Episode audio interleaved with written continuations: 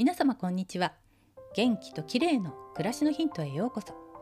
今日もお越しいただきありがとうございます。年を重ねても笑顔が魅力的でいたいですよね。今日は表情筋を取り上げたいと思います。年とともに顔の形が変化して顔が四角くなったりなんとなくゴツゴツしてきますよね。これって顔の筋肉や骨の衰えもありますが筋肉のこわばりも大きな原因だと思うんです日頃の表情の癖などで使いすぎた一部の筋肉が硬く縮んでしまい筋膜に歪みが生じているんですそこで凝り固まった筋肉のほぐし方ですがクリームなどを塗りながら表情表情筋を外からマッサージする方法が一般的ですよね。その場合は口の周りにぐるりとある口輪筋をほぐすのが効果的です。ただ顔のマッサージは意外と難しくて逆効果になることもあります。やりすぎるとつい力を入れすぎたりゴリゴリとマッサージして強い刺激によって皮膚がたるんだりシワができたりする恐れもあります。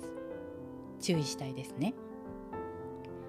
最近試しているのが指を口の中に入れて内側からマッサージする方法でこれがとても効果的です。やり方ですが指を石鹸できれいに洗ったら口を大きく開けて頬の内側に反対側の手の親指を入れて頬の外側を人差し指と中指で押さえます。筋肉が動く部分を確認して硬く感じる部分を中心にマッサージします。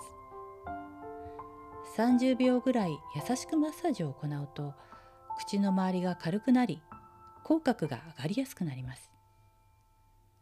口の中を傷つけないように爪は短く切ってから行ってくださいね。今日は表情筋のこわばりを取る方法についてでした。最後までお聞きいただきありがとうございます。そして私事ですがしばらくの間軽井沢に今日移すことになりました。明日は猫のくるみちゃんも一緒に移動です。よって明日の配信はお休みであさって水曜日から気分も一新して軽井沢からお届けしたいと思います。引き続き聞いてくださいね。友吉ゆき子でした。